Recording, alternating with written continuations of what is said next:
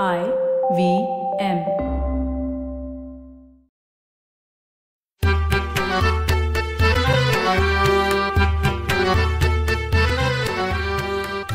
नमस्कार मंडळी.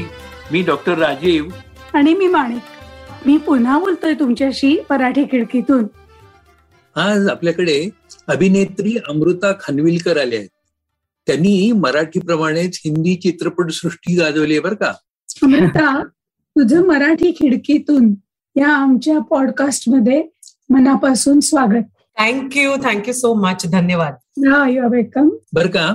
अमृता तुला मी पहिल्यांदा पाहिलं ना ते बहुधा नटरंग या सिनेमात त्या सिनेमाच्या सुरुवातीलाच एक तुझं विलोभनीय नृत्य आहे. हं? घरी आता वाजले की बारा. या तुझ्या अप्रतिम नाचामुळे तू आमच्या एकदम मनात घर केलंस. त्याच्याबद्दल काही सांगतेस? मला एकतर अ, खूप आनंद आहे की तुमच्या मनात घर झालं. कारण इतकं गोड कपल मी आजपर्यंत पाहिलं नाहीये. I want to congratulate both of you आणि खूप मोठं सरप्राईज होतं माझ्या आयुष्यात वाजले की बारा. कारण अ, अगदी मनापासून सांगायचं तर आदल्या रात्री मी त्या गाण्यासाठी सिलेक्ट झाले होते.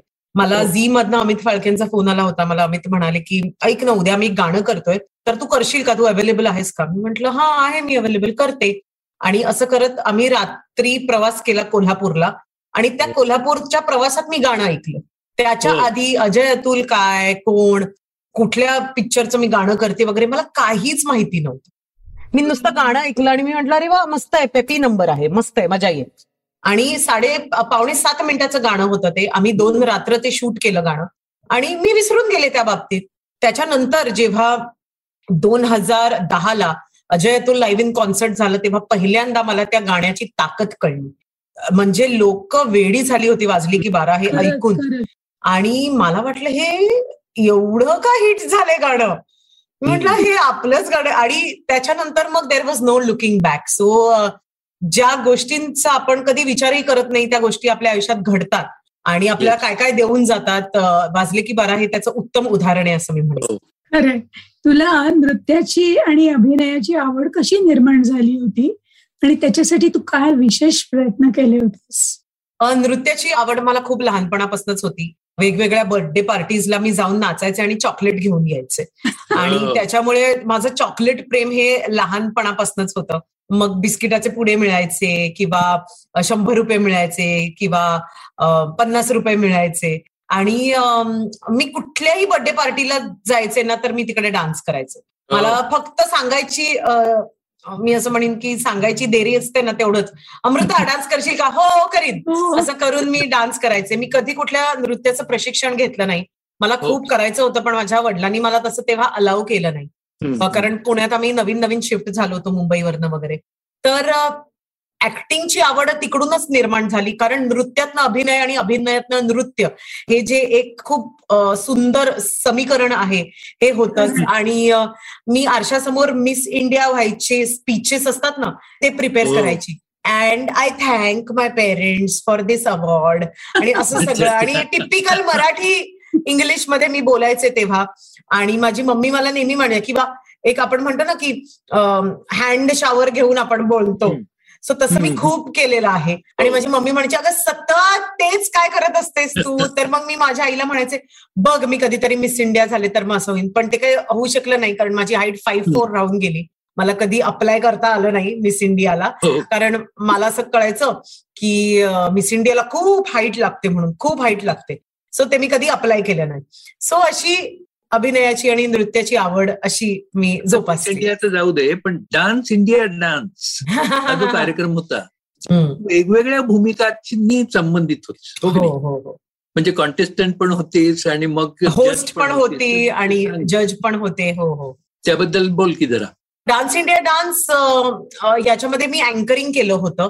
पण अगेन डान्सची खूप जवळीक असल्यामुळे मला त्या शोसाठी विचारलं गेलं होतं.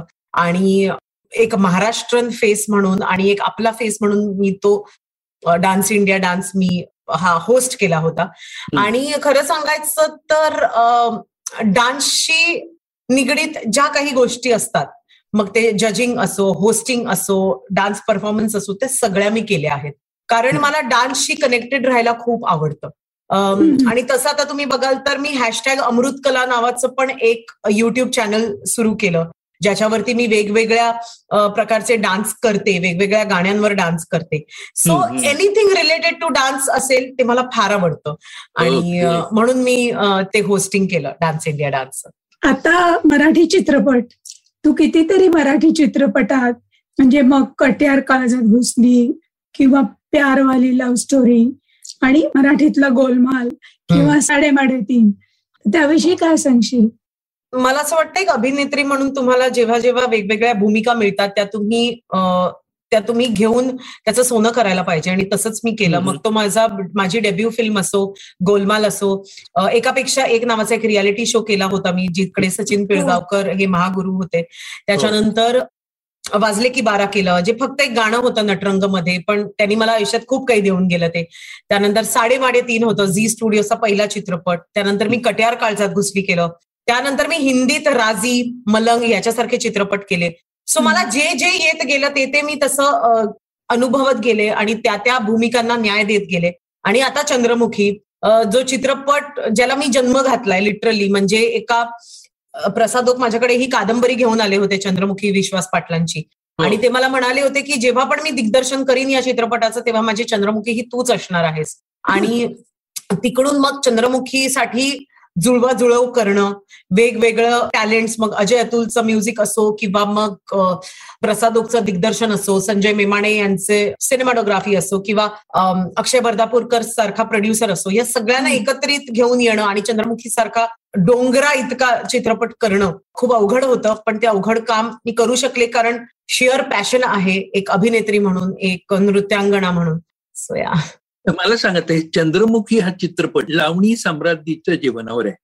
आणि ती कवयित्री पण आहे कृष्ण भक्त पण आहे. तर त्या व्यक्तिरेखेबद्दल काही सांगतेस?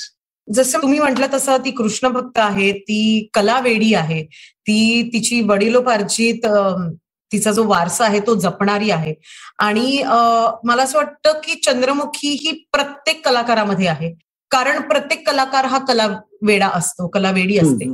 आणि ती जोपासण्याचा आपण अथक प्रयत्न करत असतो. मग ते आपण आपल्या रोल्स मधनं प्रयत्न करत असतो आपण जे नृत्य करतो त्यातनं प्रयत्न करत असतो. सो लहान मोठ्यांमध्ये प्रत्येकामध्ये चंद्र आहे असं मला वाटतं. आणि ज्या प्रकारे हे कॅरेक्टर ही भूमिका त्या कादंबरीत लिहिली गेली आहे.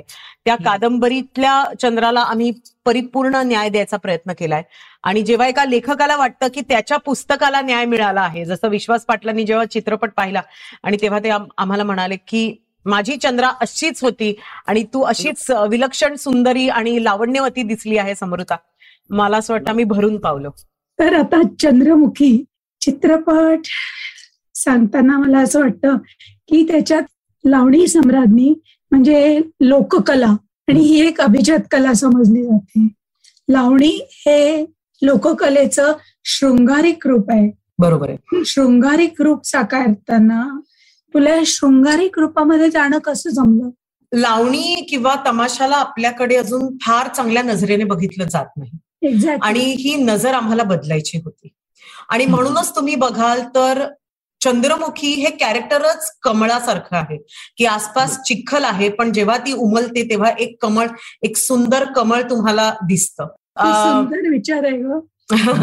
आणि तोच विचार आम्हाला या संपूर्ण चित्रपटामधनं ऑडियन्सेस पर्यंत पोहोचवायचा होता मॅम काय आहे की लावणीला ज्या ज्या कलाकारांनी आपलं आयुष्य दिलं गेलंय मग ते पठ्ठे बापूराव असो किंवा विठाबाई नारायणगावकर असो हे हे जे मोठे लोककलावंत आहेत त्यांना त्यांची दशा खूप वाईट होती जेव्हा ते स्टेजवरती होते किंवा स्टेज नंतर जेव्हा म्हणजे पठ्ठे बापूरावांनी तर दोन लाख लावण्य गीतं लिहिली होती.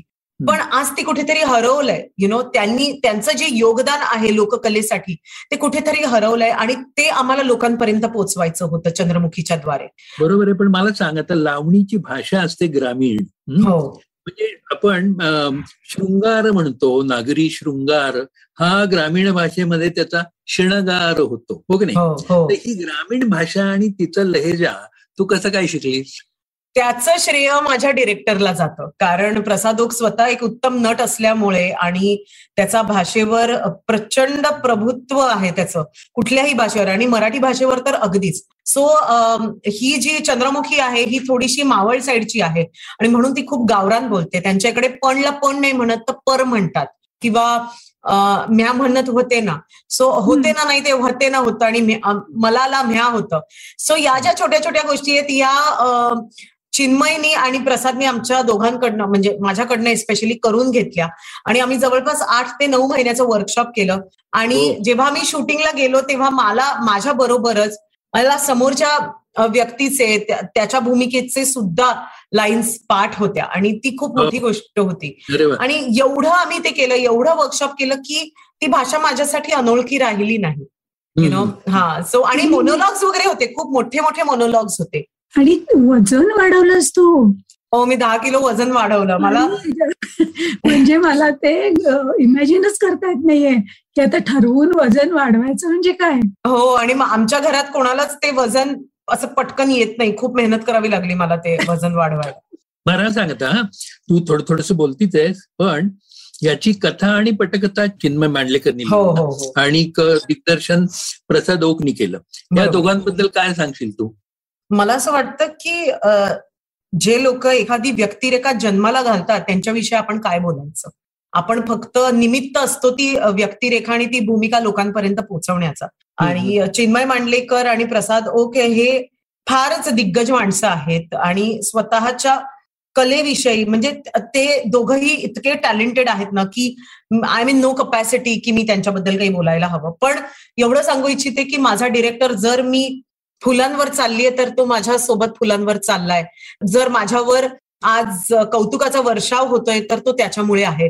कारण डोळ्यात तेल घालून तो माझ्या बरोबर जागलाय आणि ही भूमिका जगलाय. आणि ते कुठल्याही डिरेक्टरचं इतकं कमिटमेंट मी आजपर्यंत पाहिलं नव्हतं. So all thanks to him की आज मी हे हे अनुभवतीये. आणि जे जे आज माझ्यावर कौतुकांचा फुलांचा वर्षाव होतोय तो फक्त त्यांच्यामुळे. हो. पण मला सांग ह्यात लावणी सम्राज्ञी म्हणून अमृता खानविलकर आहे. तर एक राजकारणी युवा नेता म्हणून आदिनाथ कोठारे आहे. तर ह्या आदिनाथबद्दल काय सांगशील?